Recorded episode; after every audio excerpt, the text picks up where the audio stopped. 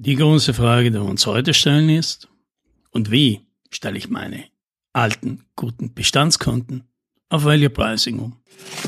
Hallo und herzlich willkommen bei 10 Minuten Umsatzsprung, dem Podcast für IT-Unternehmen, bei dem es um Wachstum, Vertrieb und Marketing geht. Mein Name ist Alex Rammelmeier und ich freue mich, dass Sie dabei sind.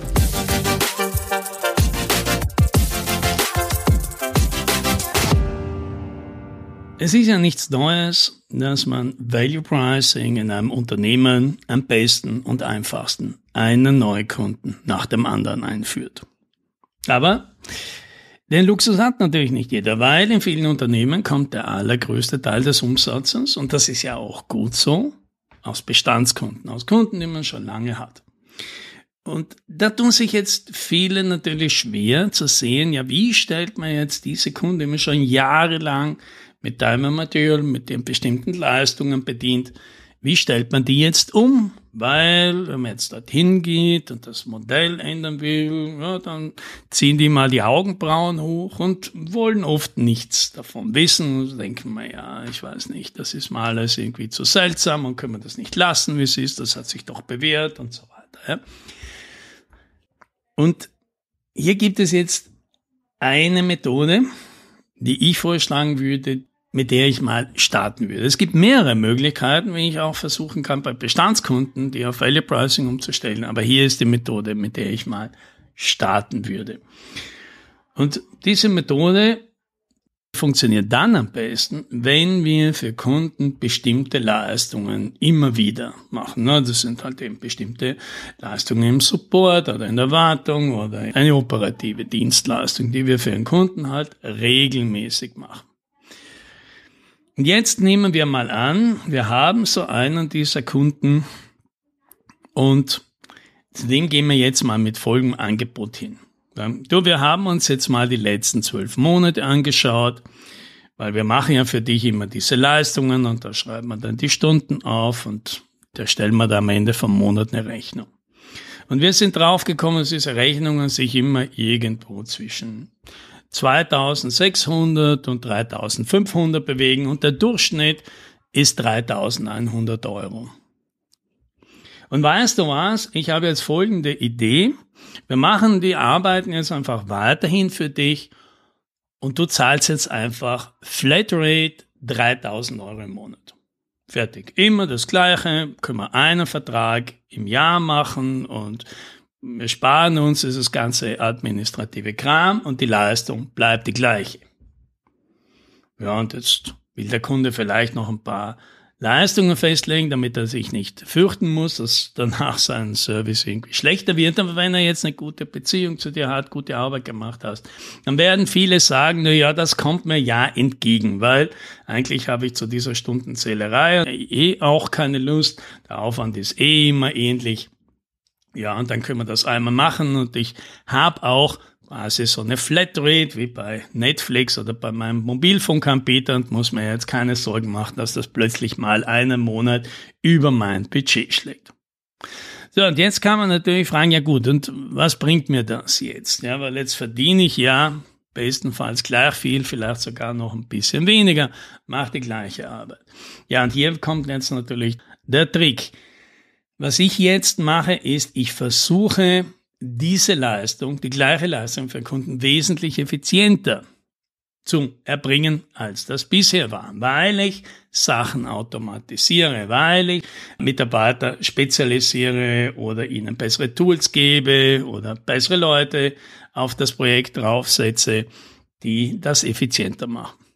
All das war ja bisher nicht besonders sinnvoll. Weil in die eigene Produktivität zu investieren, in einem Time and Material Geschäftsmodell, das ist ja natürlich dumm.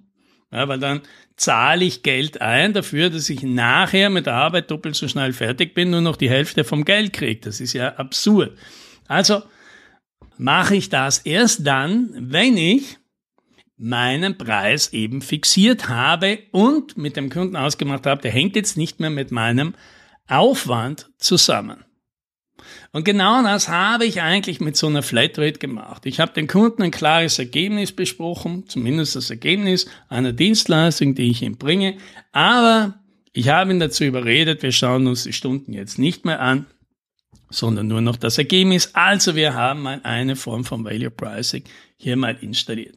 Und jetzt zahlt es sich aus, hier zu investieren, hier zu automatisieren, hier die Produktivität zu erhöhen, weil wenn ich jetzt es schaffe, diese Dienstleistung für dich 3100 Euro im Schnitt verrechnet habe und die mich vielleicht in der Erbringung 2500 gekostet hat und ich es schaffe, jetzt den Aufwand zu reduzieren und die mich jetzt plötzlich nur noch 1500 kostet, dann habe ich plötzlich 1000 Euro mehr Profit bei dem gleichen Kunden für die gleiche Arbeit. Und ich habe auch noch Zeit von meinen Mitarbeitern frei, die ich woanders einsetzen kann.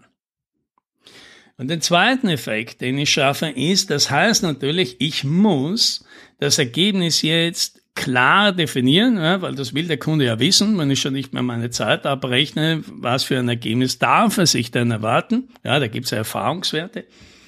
Ab dem Zeitpunkt muss ich natürlich versuchen, diese Arbeit zu standardisieren und immer die gleiche zu machen.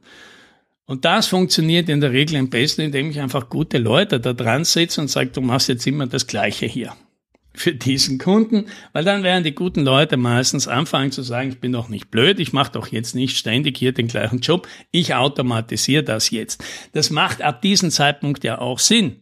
Weil Leute gehen ja nicht her und automatisieren etwas, wenn sie davon ausgehen, ich weiß ja nicht, ob ich das das nächste Monat immer noch mache.